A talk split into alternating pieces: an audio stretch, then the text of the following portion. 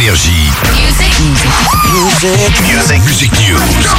Enzo, bonjour. Et salut Reda. Ils partent en tournée dans toute la Haute-Loire. Et Oui, entre mars et novembre avec leur comédie musicale 1942 rue des Rosiers, une création Made in 43 de la chorale Ponote Intermezzo qui a nécessité près de deux ans de travail.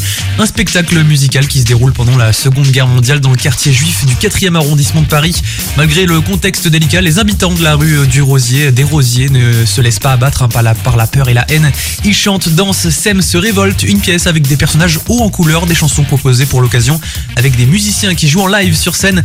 Euh, en tout, 1942 rue des Rosiers, c'est une quarantaine d'artistes locaux dirigés par le comédien et metteur en scène Christophe Huette, victime de son succès. Le, le théâtre du Puy affiche déjà complet hein, les samedis 16 et dimanche 17 mars prochains. Mais il reste encore des places sur les représentations du Mazet Saint-Voix le samedi 6 avril et celles de Brioude le samedi 4 mai prochain. Les infos sur le Facebook d'Intermezzo. Music News.